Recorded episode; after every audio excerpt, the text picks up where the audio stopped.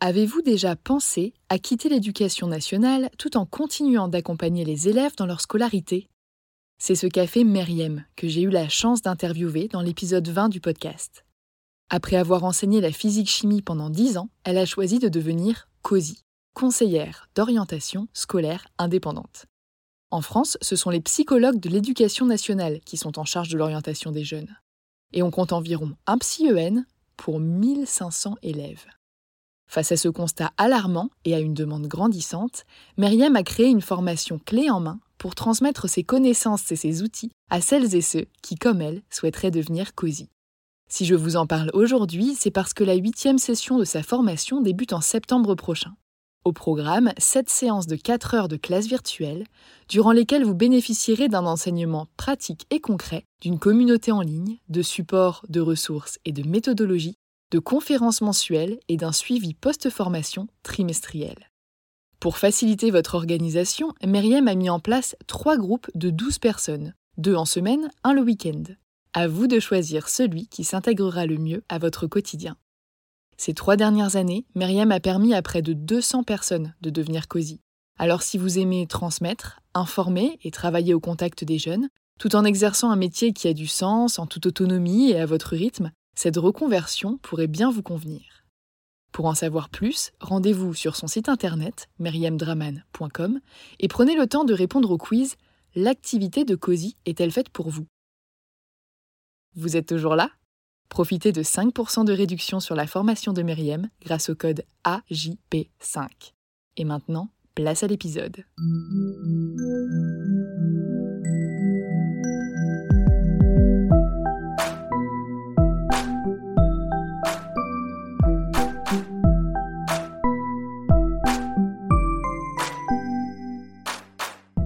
Et bienvenue sur Avant j'étais prof, le podcast des enseignantes et enseignants qui ont osé la reconversion. Je m'appelle Florence, je suis professeure des écoles et j'aime vraiment enseigner. Pourtant, il peut m'arriver de penser à changer de métier, ne serait-ce que par curiosité. Mais comment quitter une profession où reconversion est synonyme d'exception? C'est ce que j'ai décidé de partager avec vous en décryptant deux fois par mois les parcours aboutis de professeurs reconvertis. Cette semaine, je suis très heureuse de vous partager le témoignage de Solène. Agrégée d'espagnol, elle a enseigné cette matière dans le secondaire pendant 14 ans, jusqu'au jour où elle a décidé de s'associer à Jérémy pour créer Ciment. Ciment, c'est une marque de cosmétiques que j'ai découvert il y a quelques années grâce à ses savons artisanaux et particulièrement graphiques. Dans cet épisode, on parle de trouver sa place, des projets qu'on peut développer sur son temps libre pour s'épanouir davantage, des associations positives qui décuplent la motivation, de savon, bien évidemment, mais aussi un peu de tricot. Bonne écoute Bonjour Solène, bienvenue sur le podcast. Est-ce que pour démarrer, tu voudrais bien te présenter s'il te plaît? Alors, je m'appelle Solène Le Bon Couturier. Avant, j'étais prof et maintenant, je suis artisan savonnière. Comment est-ce que tu en es venue d'abord à être prof? Déjà, j'étais prof euh, d'espagnol, histoire de, de, resituer un peu au niveau de la discipline. Et j'ai aucune attache euh, ni en Espagne euh, ni dans un pays hispanophone. Donc, ça s'est fait vraiment par hasard. C'est-à-dire que moi, j'ai vraiment le profil de de euh, l'assez bonne élève euh, qui suit le, parcours euh, classique. Et puis, comme j'étais bonne en classe, bon, on m'a toujours orientée plutôt vers les filières générales, donc j'ai suivi. Et puis ensuite, vers la prépa, bah, j'ai suivi. Et puis, à un moment, il a bien fallu choisir une spécialité. espagnole, ça me convenait. J'avais des notes pas trop pourries. Et c'est comme ça que je me suis retrouvée à passer la grecque d'espagnol et à la voir. arrivé là, bah, j'ai dû enseigner finalement. Et l'enseignement en soi, c'est quelque chose qui t'a plu? Est-ce qu'il y a des choses qui t'ont plu dans ce métier-là?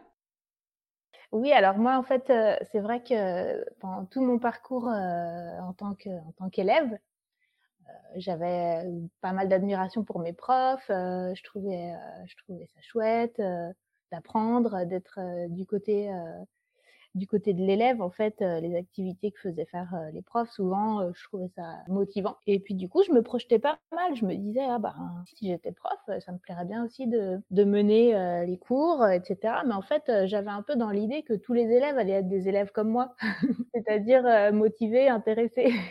Et ça, j'ai découvert, bah, en arrivant de l'autre côté, que c'était plus compliqué que ça. Mais oui, oui, moi c'était un métier que je trouvais ok. C'était pas quelque chose qui me faisait rêver depuis l'enfance, comme par exemple les métiers du style ah je veux devenir un pompier ou danseuse étoile.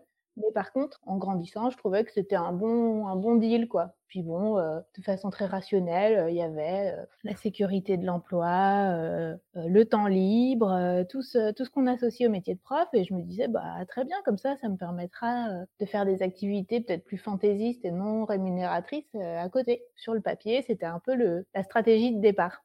Et donc dans la stratégie finale, ça ne s'est pas tout à fait passé comme ça, si j'ai bien déduit?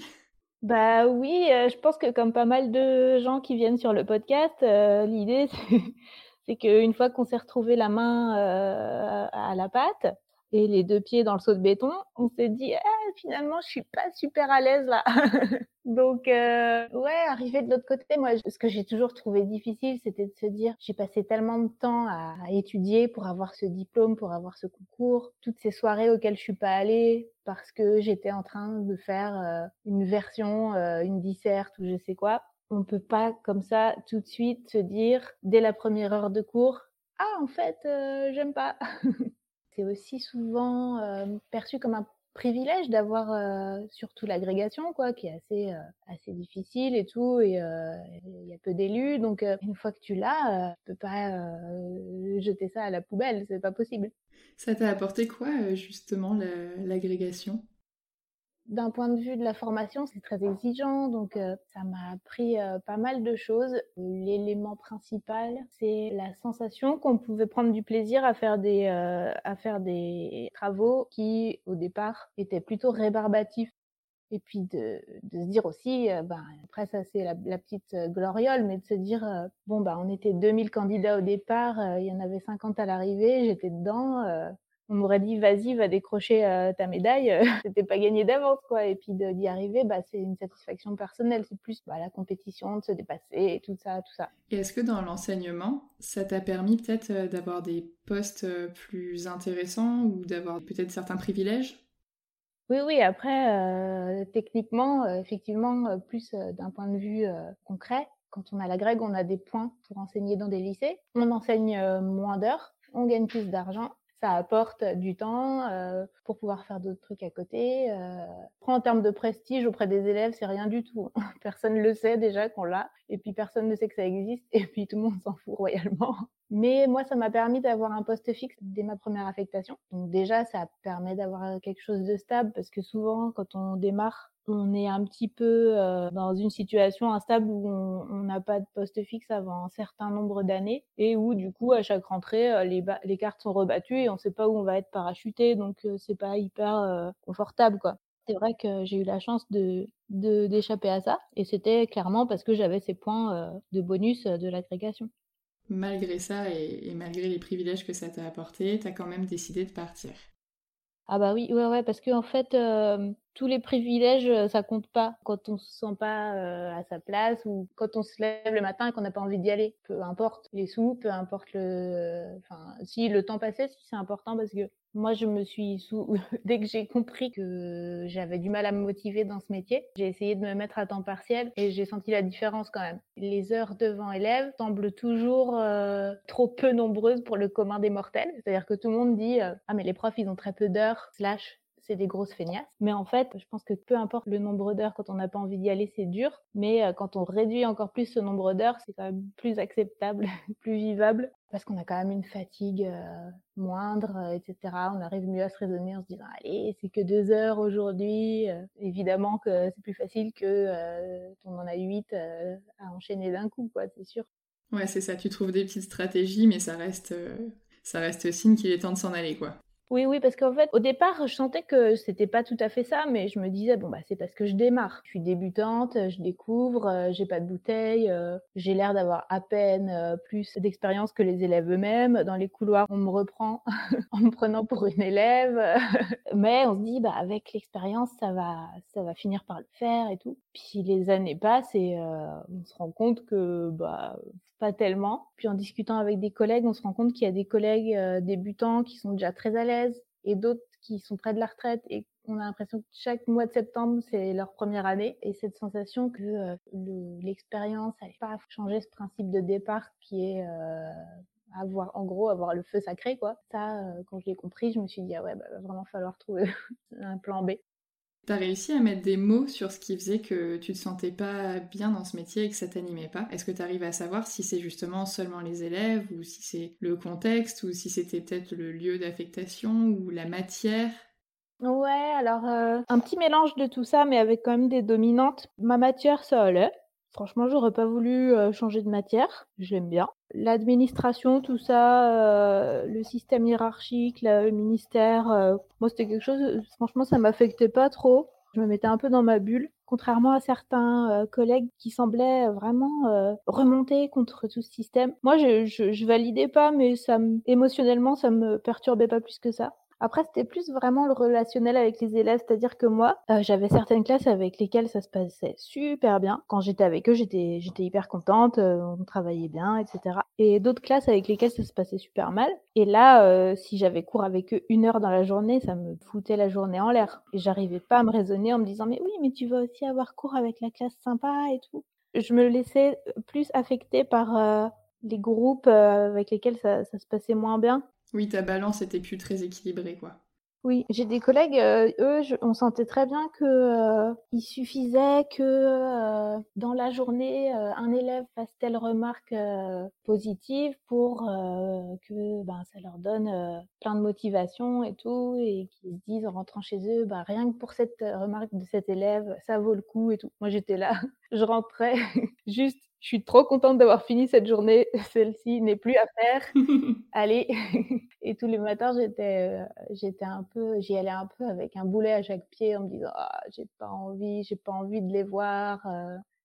C'était vraiment, euh, mais je sais que c'est hyper peu politiquement correct, mais ouais, des fois, j'avais pas envie de les voir, quoi. Des ados relous toute la journée, ça, non, ça me faisait pas rêver. J'avais plus envie de remplir cette mission aussi noble qui est de former les nouvelles générations. il y avait certaines classes, la nouvelle génération, juste, elle me gonflait trop, quoi. Un autre truc qui m'a beaucoup fait douter de mon... si j'étais à ma place dans le métier de prof, c'est les inspections. Enfin, moi, j'ai eu l'impression de me faire manger toute crue à chaque fois et de ressortir avec le bonnet d'âne, quoi. Donc, pourquoi avoir fait tout ça pour à la fin se sentir aussi nul quoi? La confiance en soi, le, style de prof qu'on est, sa façon d'être en classe, ouais, ça met dix ans à se construire, mais en une heure tu la brises. Hein. C'est fragile, c'est un château de cartes. Parfois ça se passe bien aussi, et du coup ça redonne confiance en soi, ça, ça consolide l'impression qu'on a de bien faire, je pense aussi. Nous les profs, on est quand même souvent d'anciens bons élèves, donc on aime bien qu'on nous dise très bien, allez, 20 sur 20. Malgré ça, t'es quand même resté pendant 14 ans, c'est bien ça? Euh, ouais, ouais, ouais. Bah parce que le confort de l'emploi, les deux pieds dans le béton, tout ça, tout ça, c'est-à-dire que euh, pour les raisons qu'on a évoquées au début, c'est-à-dire euh, le sacrifice qui est le concours, les années passées à, s'y préparer, etc. Puis une fois qu'on y est, ouais, quand on a son poste fixe, alors que d'autres sont titulaires sur zone de remplacement, on mesure la chance qu'on a. Euh, 8 heures de cours par semaine quand, euh, quand j'étais à mi-temps, euh, bon, ben, ça faisait ricaner tout le monde. Moi, ça me faisait pas ricaner le matin quand je devais y aller. Quoi. Il y a plein d'autres choses aussi, c'est-à-dire que quand on est fonctionnaire, quand on est euh, prof, euh, une fois qu'on y est, c'est très difficile de d'en bouger. On parle souvent de mobilité, mais la mobilité, euh, quand on cherche un petit peu, l'éventail n'est pas très très large. On peut évoluer dans, dans la carrière en devenant inspecteur. Ok, super, au secours, jamais de la vie. En devenant chef d'établissement, non merci en devenant documentaliste, euh, bof. Enfin, en tout cas, moi, c'était à chaque fois les perspectives ne me convenaient pas. Et puis changer de changer d'établissement, je l'ai fait. Euh, je suis allée d'un établissement de banlieue un petit peu lointaine un établissement de banlieue plus proche et plus chic. Bon, euh, oui, c'était plus confortable parce que moins de temps de transport, des élèves peut-être plus faciles globalement même si j'ai eu certaines de mes pires classes aussi dans l'établissement plus chic. Et, et, voilà, après, quand il s'agit de demander un congé de formation, en moyenne, il faut attendre 7 ans pour l'obtenir. Il faut pas être pressé. Et puis, il faut pas avoir envie de faire une école sur concours où on aurait son concours cette année-là et puis pas avoir le congé de formation. Puis quand on veut faire quelque chose qui s'éloigne un peu trop de, de sa discipline, y a, en fait, il n'y a pas grand-chose. quoi. Après, toi, du coup, tu t'en es pas mal éloigné. Donc, comment est-ce que le savon arrive dans ton histoire? Alors avant le savon, il y a eu le tricot. Assez rapidement, j'ai mis en œuvre donc cette partie de ma stratégie de départ qui était profitons du temps libre qu'on a quand on est quand on est prof pour ne pas préparer des cours, mais faire autre chose. Donc c'est là, moi, j'ai toujours été très très attirée par tout ce qui était travaux manuels. je pense que j'aurais complètement pu m'épanouir dans une carrière plus artistique, mais j'étais trop bonne élève pour aller dans des filières moins sûres entre guillemets. C'est pour ça aussi que je me suis fermée mentalement des, des perspectives quand j'étais plus jeune. Mais c'est là où je me suis dit bon bah profitons de ce temps pour pouvoir s'amuser à côté. Et j'ai monté un collectif de tricoteuses avec une copine. On faisait des interventions dans la rue, on faisait du graffiti en tricot, on faisait des installations artistiques, on a rhabillé des boutiques, on a fait des vitrines, on a fait des expos, on a fait des apéros tricot, c'était trop bien. Et, et c'est là que j'ai aussi commencé un peu à réduire mes heures, c'est-à-dire que je me mettais en, en temps partiel et j'arrivais à peu près à compenser financièrement mon salaire. donc j'avais un, mi-salaire de prof et, le reste, j'arrivais à compenser avec des interventions en tricot. Donc ça, c'était jouable parce que c'était un statut d'artiste. D'accord. Et quand on est prof, on a droit de produire des œuvres artistiques ou littéraires ou scientifiques. Exactement. À côté de, de, son travail. Donc ça, je l'ai fait pendant plusieurs années. Et puis, au bout d'un moment, j'ai quand même aussi compris que le tricot, c'était difficile de dépasser le stade du, du hobby finalement parce que euh, financièrement je j'arrivais pas puis j'avais peut-être pas non plus euh, monté une stratégie tellement euh, ficelée du côté du tricot pour que ce soit pour que je puisse en vivre en fait donc même si c'était l'objectif de départ le collectif de tricoteuses ça restait quelque chose de très spontané et pas réfléchi autour d'un business plan c'était plutôt bon sur un malentendu peut-être que je peux arriver à en vivre le sur un malentendu ça marche rarement. C'est ça. Et du coup, euh, je me suis mise à faire euh, d'autres euh, d'autres choses de mes mains, comme par exemple des cosmétiques à, la maison, dans ma cuisine, dans toute cette mouvance de do it yourself et de sensibilisation à qu'on met sur notre peau et le retour à des produits plus naturels, etc. Donc ça, c'était il y a quatre ans à peu près. Et puis, au hasard d'un d'un petit événement tricot, euh, je retombe sur euh, une ancienne connaissance, Jérémy, qui, euh, lui, avait monté une, entreprise de, de, bonnets tricotés par des grands-mères il y a une bonne grosse dizaine d'années au début de mon collectif de tricoteuses. Nous, on s'était rencontrés à l'époque en tricotant. Et j'avais aussi ce même jour montré aux copines comment on faisait du savon. Et puis lui, il était toujours aussi très intéressé par tout ce qui est artisanat assez rapidement quand même, il me dit mais attends viens en fait on n'aurait qu'à monter une savonnerie. Moi ça faisait longtemps que j'étais en train de, de chercher la porte de sortie, de creuser mon tunnel à la petite cuillère. On n'a pas eu besoin de beaucoup me pousser pour que je dise allez bingo, je crois qu'il y a un alignement des planètes. je rencontre peut-être la bonne personne qui a des compétences complémentaires aux miennes pour que le projet ne soit plus euh, sur un malentendu, peut-être on pourrait faire des sous, mais vraiment articulé autour d'un business plan et pour avoir vraiment là euh, un projet entrepreneurial qui tienne la route. Et du coup, j'ai dit, allez, c'est parti. Du coup, toi, tu étais déjà en. C'était 80 ou 50% que tu étais à l'époque? La première année où on a monté euh, la savonnerie, je devais être encore à 80%. La deuxième année à 50%. Et la troisième année, je me suis mise en dispo. En fait, c'est une micro-entreprise que vous avez avec Simon? Alors au départ, oui, ça l'était. Donc c'était juste moi et Jérémy. On avait tapé dans la main et on avait dit qu'on était associés, mais en micro-entreprise, on, est seul. C'est le concept de la micro-entreprise. C'est une entreprise individuelle en fait. Donc euh, moi, euh, tant que j'étais encore euh, en poste, j'étais en micro-entreprise.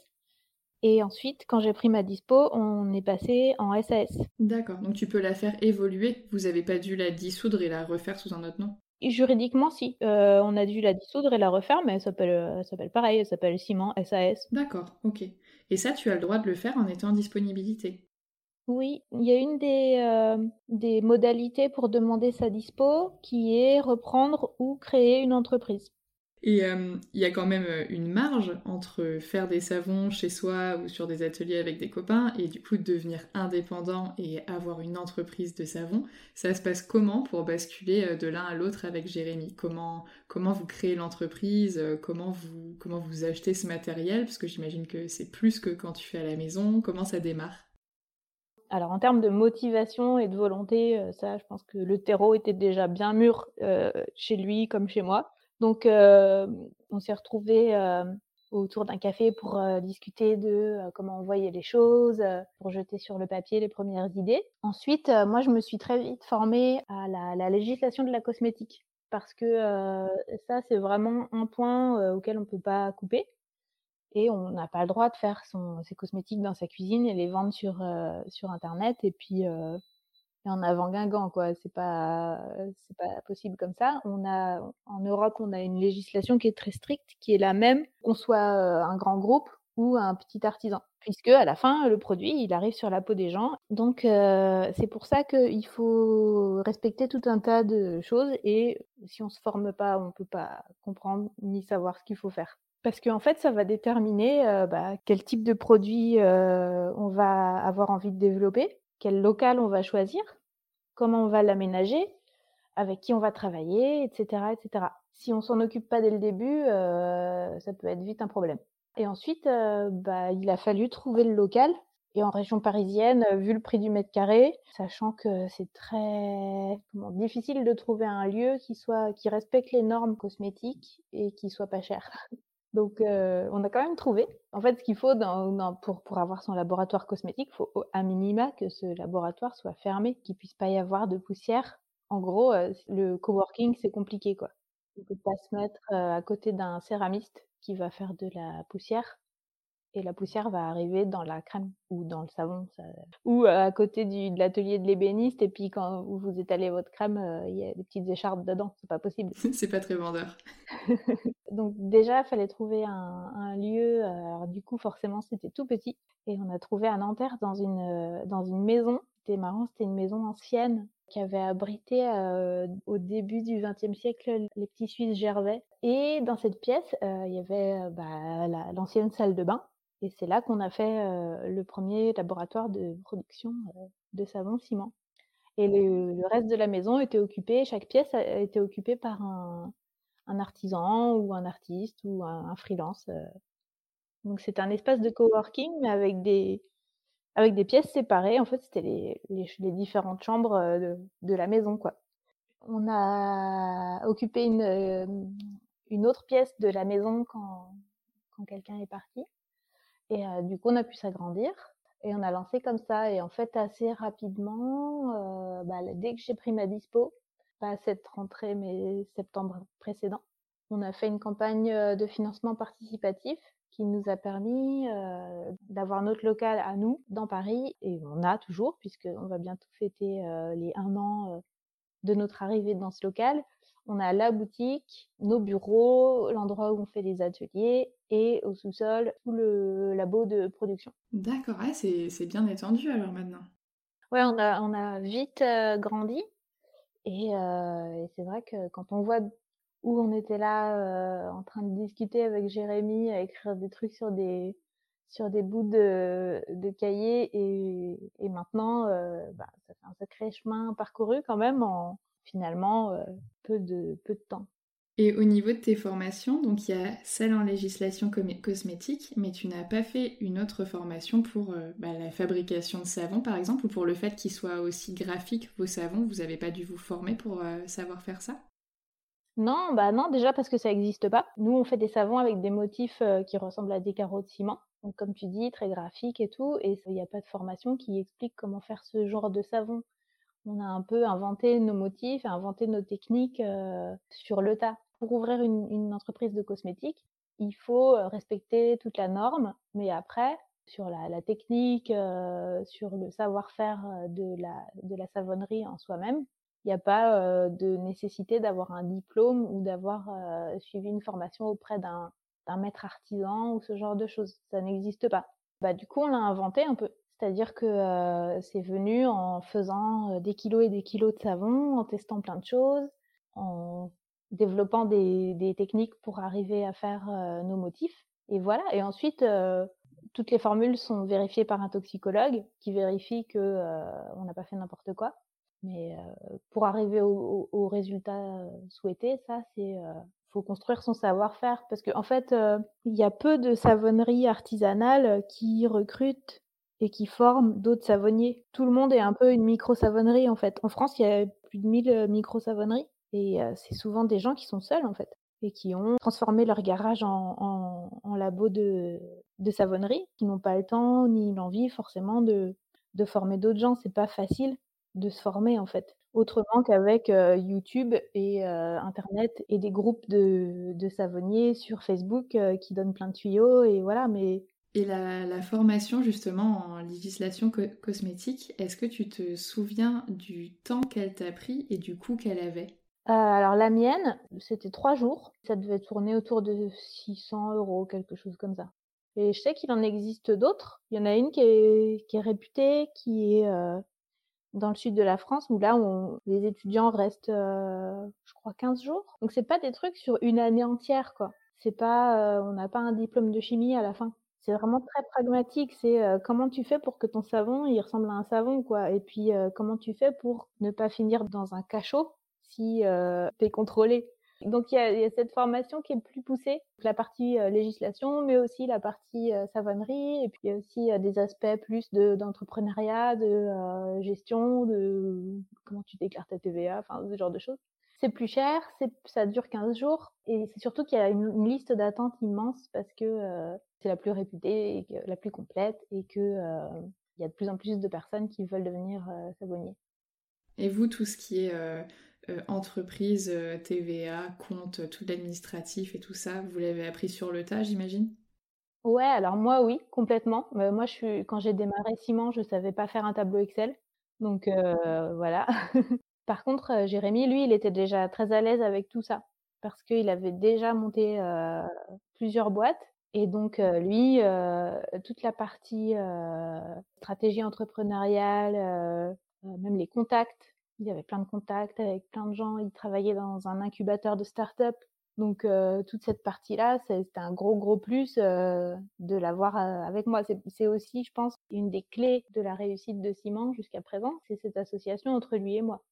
Et lui, tout ce qu'il a pu apporter, moi, j'avais, j'ai pas eu besoin de m'y former au préalable. J'ai appris sur le tas, en échangeant, en avançant ensemble, en comprenant, en expliquant, en, me trompant, en, redressant la barre et tout. Et moi, j'avais plus l'aspect, enfin, toute la partie créative, technique, et puis le tout dans les rails réglementaires, quoi. Et ça ressemble à quoi justement euh, une journée type euh, pour toi chez Simon? Alors, euh, une journée type, ça va être, bah, j'arrive le matin, je fais un peu le tour des équipes. Qu'est-ce que vous avez prévu aujourd'hui? Je descends dans le labo. Dans le labo, j'ai aussi, j'ai aussi une équipe, une équipe de deux personnes. Mais bon, à partir de deux, on est une équipe. Ma savonnière et ma stagiaire en prod, en savonnerie. Et maintenant, moi, je descends pour le suivi, pour voir les problèmes, euh, les, choses qu'il faut racheter, euh, qu'est-ce qui s'est passé, euh, le savon, pourquoi il a cette tête-là, c'est bizarre. Menons l'enquête. Et parfois, ça va être, et ça c'est le moment que je préfère, ça va être, bon bah je descends avec vous et il faut que je trouve un moyen de faire un motif je sais pas, un motif flocon pour Noël. Ah ouais, ouais, vraiment la partie création, quoi. Ouais, donc en général, je bosse mes motifs sur mon ordi avant pour pouvoir voir à peu près à quoi ça va ressembler et essayer de faire une stratégie de, fabrication, c'est-à-dire euh, bah, comment je vais concevoir euh, l'architecture, entre guillemets, du savon pour arriver à avoir ce motif. Et ensuite, euh, je descends et je, m'équipe et je fais mes petits tests dans mon coin pendant que les filles, elles font des tonnes de savon de leur côté. Jusqu'au jour où je leur dis, les filles, ça y est, c'est bon, là-haut, ils ont géré la partie stratégie marketing communication commerciale. Il faut lancer la prod et donc le savon flocon, voici comment on va faire. Et en général, ça implique aussi d'avoir fabriqué du matériel, fait faire sur mesure du matériel en amont parce que du coup, le prototype, ça va, mais quand il faut en sortir des, lots de 200 pièces, c'est une autre paire de manches. Donc on teste, on corrige quand ça ne marche pas. Ensuite, les savons passent quatre semaines en salle de cure. Alors donc la salle de cure, c'est un peu comme le fromage, c'est le l'endroit où les savons sèchent et finissent leur saponification tout doucement pendant quatre semaines. Et ensuite, hop, on les sort, on les emballe, on les sort et ils vont dans le stock des produits finis pour être expédiés et vendus dans la boutique. Et du coup, vous avez plusieurs boutiques en France, puisque moi, je vous ai trouvé à Rennes. Oui, alors en fait, on a, on a une boutique à nous en, nom propre, mais on a plein de revendeurs. On a des revendeurs partout en France, un petit peu en Angleterre, en Belgique, en Espagne. Mais c'est vrai que ça, ça nous a permis aussi de nous faire connaître et d'étendre notre réseau de distribution. Donc ça, nous, ça, ça fait partie aussi de notre stratégie pour arriver à rendre, à rendre la marque viable. Mais c'est vrai que les vôtres, c'était le graphisme dans la boutique qui nous avait attirés parce que bah, c'est beau en fait. On s'est rajouté cette contrainte supplémentaire en plus de laver et de pas dessécher la peau. On voulait essayer de faire passer les gens du conventionnel au, solide, à l'artisanal et aux matières plus saines, clean, bio. Ça, on s'est dit, il faut bien les attirer d'une façon ou d'une autre. Et l'aspect visuel joue beaucoup, même pour avoir de la presse et être jolie sur Instagram. Et puis moi, pour que je m'amuse aussi dans mon labo quand j'enfile ma casquette de designer de savon. Et qu'est-ce que tu dirais qui est positif et négatif dans ton métier actuel? Bon alors, le positif, il y en a plein. Bah déjà, j'ai l'impression de, enfin, j'ai l'impression et même la certitude de faire quelque chose qui est bon. C'est très, simpliste dit comme ça, mais c'est quand même euh, un aspect important de, sa vie pro. C'est-à-dire que je sais que mon produit, il est nickel. je sais pourquoi j'ai fait tel et tel choix. Je sais comment j'ai choisi mes ingrédients. Je sais que je mens pas à mon consommateur et je sais que euh, j'essaye de faire au maximum pour que euh, le produit qu'il achète soit d'une qualité irréprochable. Donc déjà, cette case-là, elle est cochée. Dans les côtés positifs par rapport à la thématique du podcast, bah, je me lève le matin, je suis contente d'aller faire ce que je fais. Je sais que ça va parfois être compliqué, qu'il va y avoir des choses difficiles à, gérer, à démêler, à, surmonter, mais je suis quand même toujours contente d'y aller de retrouver tout le monde, de retrouver, de retrouver l'équipe, d'avancer, de réfléchir, de se, de se faire des nœuds au cerveau parfois. ça, je trouve que c'est hyper motivant. Après, dans les aspects moins faciles, bah, il y a le quotidien de l'entrepreneur, c'est-à-dire mince, mon fournisseur est lui-même à, court de telle matière première, du coup, ça me bloque sur la fabrication de tel savon. Il y a, ah mince, on était en pourparler avec un super gros client et finalement, ça s'est pas fait pour X ou Y raison. Donc, ça va plutôt être bah, les, embûches du parcours de, la boîte, quoi. Après, moi, même les tâches un peu rébarbatives, comme je sais pourquoi je l'ai fait et, que derrière ça implique que ma boîte elle, tourne, mais en fait je les perçois moins comme une corvée pas possible que quand j'avais par exemple au hasard un paquet de copies à corriger. Même faire de la compta ou faire des, trucs pas très très passionnants, bah, quelque part, cette compta, les chiffres que je rentre, bah, c'est des sous et c'est des sous qui font vivre mon équipe, qui font tourner ma boutique, qui me permettent d'acheter du matériel et de vendre des beaux savons. Donc en fait, je suis trop contente. En termes de quantité de travail, est-ce que tu travaillais plus en tant qu'enseignante ou maintenant en tant que savonnière? Ah bah, maintenant en tant que savonnière, si on compte les heures, il n'y a pas photo, je travaille plus maintenant qu'avant. C'est un peu comme la météo avec la, température réelle et la température ressentie. C'est-à-dire que moi, quand j'étais prof, j'enseignais 4 heures, j'avais l'impression d'avoir enseigné 15 heures ou un paquet de copies, au bout de cinq minutes, entre chaque copie, je regardais mon téléphone quoi, pour voir quelle heure il était, éventuellement pour zoner un peu sur les réseaux sociaux, parce que tellement c'était rébarbatif, alors que maintenant, bah, la, journée, la journée de travail, elle passe à toute vitesse, et pourtant, bah, j'enchaîne les heures, à la fin, je suis hyper crevée. La fatigue, je pense c'est à peu près comparable, parce que prof, c'est très très crevant aussi, contrairement aux idées reçues. Mais maintenant que je suis savonnière, je, ne perçois plus du tout le temps de la même façon. Et avant, quand j'étais prof, mon temps libre, je m'occupais à beaucoup le, le remplir avec d'autres activités qui me plaisaient. Alors que maintenant, mon temps de travail, c'est mon activité qui me plaît. Et du coup, sur mon temps libre, je m'astreins à glandouiller au maximum. C'est tellement rempli et intense pendant la journée, au quotidien, que en fait, j'ai aussi besoin de plages de temps où je vais faire des choses vraiment très très minimalistes et peu énergivores, comme lire, faire des mots croisés, genre des activités du troisième âge. Ouais, mais c'est important aussi de, bah, de se mettre un peu en off, quoi. Puis même toi, tu as toute une partie créative aussi sur le, sur le design des savons, et on dit souvent que de se mettre un peu en off, ça permet à son, enfin consciemment ou inconsciemment, mais à son imaginaire de tourner un peu en tâche de fond et de développer aussi des idées, quoi. Ouais, complètement, ça c'est euh, primordial. Et puis il faut avoir le temps aussi de se nourrir d'autres choses. Je pense aussi que comme on, court un marathon, on court pas une course euh, de sprint, donc euh, il faut absolument arriver à se ménager pour arriver à tenir, tenir le rythme, quoi. Il y a tellement de gens qui font des burn-out parce qu'on démarre très très fort, surtout quand on lance une nouvelle entreprise, quoi. Donc, on a vite fait d'être absorbé par trop de choses et puis s'y perdre. Exactement. Et en parlant donc de temps libre, justement, en ce qui concerne les vacances, donc tu n'en as peut-être pas autant qu'avant, mais comment ça s'organise? Est-ce que tu les choisis? Est-ce que tu as la sensation d'en avoir assez? Alors oui, je les choisis. Donc en tant que chef d'entreprise, ça c'est un luxe. Mais bon, en fait, au final, je les prends toujours sur les congés scolaires parce que j'ai un fils qui est à l'école primaire et j'aime bien passer du temps avec lui quand même.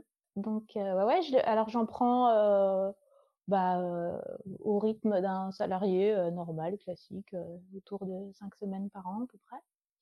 en, même temps que, en même temps que mon mari, comme ça, voilà. Mais on prend nos vacances en famille. Et euh, est-ce que j'ai la sensation d'en avoir assez? Euh, Ouais, ça me va, ça me convient. Je trouve ça ok dans la mesure où euh, j'ai quand même besoin d'être au travail, de suivre ce qui se passe. J'aurais l'impression, si je, si je prenais par exemple au hasard toutes les vacances scolaires, c'est-à-dire la moitié de l'année, j'aurais quand même un peu l'impression d'exagérer, quoi. Mais ouais, ouais, non, ça me va, ça me va. Et le troisième point de, comparaison que j'aime bien faire entre du coup l'ancien métier et le nouveau, c'est euh, une comparaison financière au niveau du salaire. Est-ce que tu te souviens combien tu gagnais quand tu as quitté l'éducation nationale et combien tu gagnes euh, actuellement en indépendante euh, dans la savonnerie? Alors, quand j'ai quitté l'éducation nationale, j'étais à mi-temps et de mémoire, je gagnais autour de 1200 euros par mois, à peu près. Donc ça fait, si j'étais à temps plein, à peu près, euh, je sais pas, 2004-2005 euros. Et euh, alors au début, moi, que j'ai lancé mois, au début, je me rémunérais pas. Petit à petit, j'ai, je me suis rémunérée euh, parce qu'en fait, ça c'est vraiment un des trucs qu'on essaye de se forcer à faire, c'est de payer les gens, c'est-à-dire même nous les les, les cofondateurs, parce que souvent les cofondateurs ont tendance à, passer en dernier et du coup à pas trop se payer et nous, on s'est dit non, non, ça c'est un truc qu'il faut qu'on arrive à sécuriser rapidement. Et puis pour pouvoir payer d'autres gens euh, aussi et payer tout le monde euh, correctement. Au début, je me payais mes petits salaires, même pas tous les mois, voilà, quand, quand on pouvait et tout. Voilà, le, début, c'était comme ça. Et puis maintenant, euh, on tourne à 2000 euros par mois. Pour nous, les cofondateurs, et notre, notre savonnière en CDI, pareil à peu près. Et bah, on arrive à on arrive à tenir ça. Et puis c'est vraiment une de nos priorités quoi. Les charges dans les charges qu'on a, c'est c'est les salaires, il faut les tenir et puis c'est tout. Quand tu as voulu changer, est-ce que ça a été compris et accepté? Bah c'est ouais, je pense que alors c'est venu progressivement. Par exemple, la, la, famille au début, je pense que comme d'hab, ils se sont dit ah c'est encore Solène qui a des, des idées un petit peu farfelues plus ça prenait de l'ampleur et que ça devenait du sérieux, qu'on avait des publications en presse. Ça, les publications en presse, les parents adorent. Si on est dans le L déco, c'est bon. je pense, mon père, si j'étais dans l'Ouest France, ce serait la consécration ultime. Et en fait, une fois que, une fois qu'on voit que bah ouais, c'est pas juste une lubie et que ben les retours sont bons, que ça, ça, tourne, etc petit à petit, bah oui, ça devient, ça devient du sérieux. Et au tout début où ça devient du sérieux, il y a aussi pas mal de méfiance. C'est-à-dire, la première réaction, c'était un peu Ah, encore une idée rigolote de Solène. Ensuite, quand ils ont vu que ça commençait à devenir sérieux, c'était du Ah, mais méfie-toi de et fais attention à. Puis maintenant, ils disent plus rien. maintenant, ils sont contents d'avoir du savon. Ouais. maintenant, j'ai drop the mic. Tu n'as pas de, tu n'as pas de regret euh, quant à cette reconversion? Ouh là non, pas du tout. Alors il y a, une anecdote marrante, c'est que en ce moment j'ai une stagiaire qui travaille avec nous pour la partie un peu marketing, communication, etc. Et c'est une ancienne élève. Elle a contacté mon associé et puis à la fin de l'entretien, elle dit mais votre associé n'était pas prof d'espagnol avant? Il dit «Ben ouais». Il dit: «Bah je crois que je l'ai eu en fait». Mais heu, non, non, aucun regret et puis, heu, moi j'ai j'ai toujours, des contacts avec, avec mes anciens collègues, là j'ai une, autre, autre anecdote amusante. J'ai, une copine qui que j'ai rencontrée sur, les bancs de l'agrégation. Donc on s'est rencontrés vraiment en passant les oraux de l'agrég et depuis on s'est, on a gardé contact et tout. Et elle, euh, elle est venue me voir la semaine dernière en me disant Écoute, Solène, je vais devenir apicultrice. Comme quoi Bah, si tu as, euh, si tu as son contact, euh, je suis preneuse. Hein. Comment est-ce que tu compléterais la phrase Avant j'étais prof, aujourd'hui je suis? Ah oui. Ben, en fait, le problème de cette phrase, c'est que j'ai entendu celle de quelqu'un d'autre et elle m'a trop parlé. ah, attends, attends, c'est bon, je crois que j'ai trouvé. Avant j'étais prof, Maintenant, je suis à ma place. Oh. Pas mal. Ouais, c'est vraiment pas mal. En fait, celle que j'avais entendue, c'était euh, avant j'étais prof, maintenant je suis heureuse. Ouais, celle-là, elle est. elle est... Mais j'étais pas malheureuse avant. Mais simplement, le truc qui me manquait, tu sais, comme quand tu as un puzzle et puis il te reste la dernière case et, enfin la dernière pièce et puis tu la trouves pas, tu vois, ça va pas, ça rentre pas, les trous, les trous ils correspondent pas. Euh. Moi le matin, je me levais, j'avais l'impression que dans ma vie tout était super sauf ça, et sauf que c'est quand même pas mal de temps de sa vie, son travail. Ouais, il y avait ce truc qui coince, qui coinçait, quoi, qui clochait, ça, ça n'allait pas. Et puis je savais bien, en fait, au fond de moi, je savais que c'était ça, c'était gros comme le nez au milieu de la figure, en fait. Dès que je pensais à autre chose comme, comme perspective professionnelle, à l'intérieur de moi, ça s'illuminait, il y avait des arcs-en-ciel qui sortaient, quoi. Donc j'allais au boulot et j'imaginais tous les métiers de tous les autres gens et je les enviais. Sauf peut-être le chauffeur du bus, je me disais, ah ouais, chaud quand même. Faut se réveiller très très tôt. Et puis les gens sont pas toujours très civiques dans les bus. Mais ce truc d'envier les métiers des autres, euh, c'est un signe aussi que le sien euh, est peut-être pas le bon, quoi. Enfin, moi, je sais que j'avais beaucoup de collègues qui avaient l'air de d'envier le fait que j'aille voir ailleurs et qui, eux, ne s'en sentaient pas capables. Soit ils n'étaient pas assez dégoûtés du métier de prof, soit ils l'étaient, mais ils n'avaient pas l'énergie d'aller voir euh, ailleurs, ou la créativité, ou, ou simplement, moi, j'en avais j'avais pas mal de collègues qui me disaient mais je ne sais pas ce que je pourrais faire d'autre, j'ai rien d'autre. alors qu'en fait sûrement que c'est pas vrai, mais ce truc de d'être coincé dans son travail et, puis en fait de, de devoir aller jusqu'au bout parce qu'il voit pas comment faire autrement, ça j'avais l'impression que c'était quelque chose de super répandu. Ouais, c'est une conversation que j'ai eue avec plusieurs invités, dont celui que j'ai eu ce matin aussi, qui disait la même chose quand il annonçait qu'en septembre il ne reprendrait pas.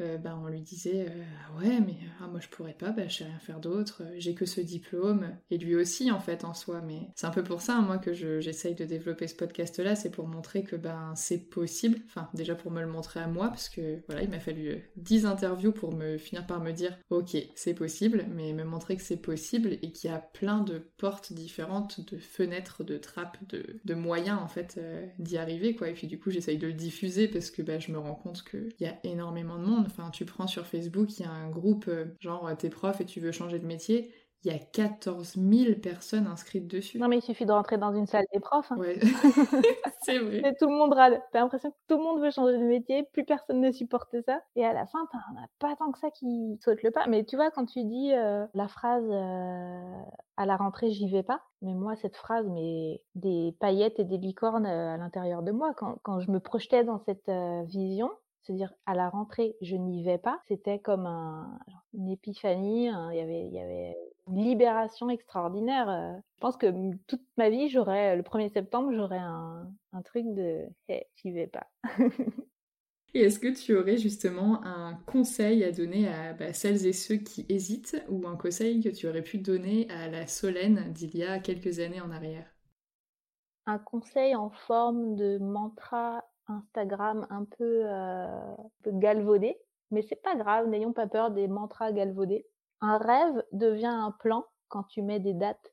Voilà, enfin, c'est un peu simple euh, et un peu euh, évident comme ça, mais n'empêche que le jour où tu dis, OK, tu prends une feuille, tu dis, si je fais ça à telle date, et ensuite ça, et ensuite ça, ça ouvre sur quoi? Et qu'est-ce qui se passe après? Et que tu dis, ben en fait, euh, c'est parti, je me tape dans la main avec moi-même et je le fais. Tu mets en place une stratégie et t'es plus dans juste râler et ressasser et dire ah mince j'aime pas. Et t'es dans la construction et la création de quelque chose qui peut devenir la réalité. Exactement. Puis se, faire confiance sur le fait que bah, si tu te donnes les moyens, tu peux y arriver. Après ça, quand tu es prof, théoriquement, tu sais déjà. Ouais, tu le sais, mais c'est dur des fois de se l'appliquer à soi-même. En fait, il y a aussi un autre truc peut-être, un conseil que je me donnerais, c'est euh, euh, Solène, tu as passé l'agrégation et tu l'as eu. Donc, il n'y a pas que ça dans la vie. Ça veut dire que tu es capable de surmonter des défis, pas forcément que celui-là. C'est pas parce que tu as eu celui-là qui était un peu considéré le summum que tu jamais à faire mieux. Tu peux faire des trucs aussi bien, mais très différents. C'est vrai que c'est bien d'en prendre conscience et que souvent quand on est dedans, quand on est dans la réflexion, on n'arrive pas à prendre ce recul-là en fait. On a souvent le syndrome de l'imposteur. Hein. Ouais. Ça aussi, c'est un peu un cliché, mais euh, on est quand même dans une profession très très euh, féminisée. Et euh, le syndrome de l'imposteur, c'est souvent un truc de, de femme. Moi, j'ai eu la grecque, j'avais un peu l'impression de oui, mais bon, j'étais l'avant-dernière à l'avoir. bon, c'était sur un malentendu. Oui, ça fait trois ans que tu étudies pour l'avoir, Solène. C'était pas vraiment un malentendu. Et, et, du coup, on a du mal à se dire que si on a réussi une fois, on va réussir deux, peut-être trois, peut-être dix fois. Non, puis on rate aussi. Hein. Bah oui, c'est comme ça qu'on se construit. Hein. D'avoir l'impression d'avoir réussi juste une fois parce qu'on a eu de la chance, ça aide pas beaucoup à se donner confiance pour d'autres projets. Donc peut-être le conseil, c'est de se dire, mais c'était pas un malentendu.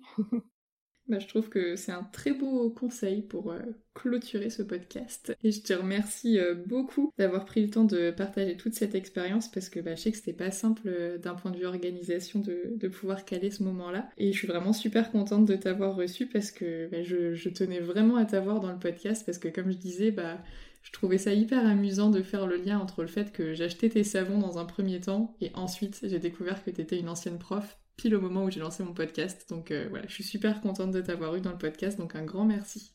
Bah merci à toi et puis moi je suis contente de voir qu'il y a de plus en plus de d'endroits où les anciens profs peuvent s'exprimer et j'espère que ton podcast euh, va cartonner. Merci d'avoir écouté cet épisode d'Avant j'étais prof. S'il vous a plu, n'hésitez pas à vous y abonner afin de ne rater aucun épisode. Pour qu'il gagne en visibilité, vous pouvez également le noter et le commenter sur votre application d'écoute favorite. Et si vous pensez qu'il pourrait être bénéfique à quelqu'un que vous connaissez, n'hésitez pas à le lui partager. Retrouvez l'actualité du podcast sur les réseaux sociaux, principalement Instagram, mais également Facebook, at avant. Et si vous souhaitez échanger avec Solène et voir les plus beaux des savons, vous trouverez le lien de son compte Instagram dans la description. À bientôt!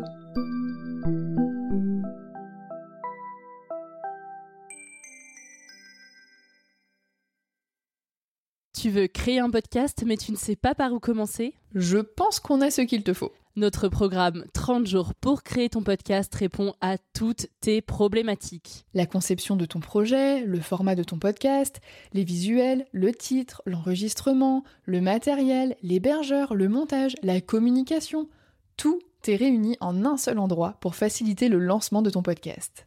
Mais au fait, nous, c'est qui nous? Moi, c'est Florence, créatrice et hôte du podcast Avant j'étais prof. Et moi, c'est Solène, créatrice et hôte du podcast Friendship.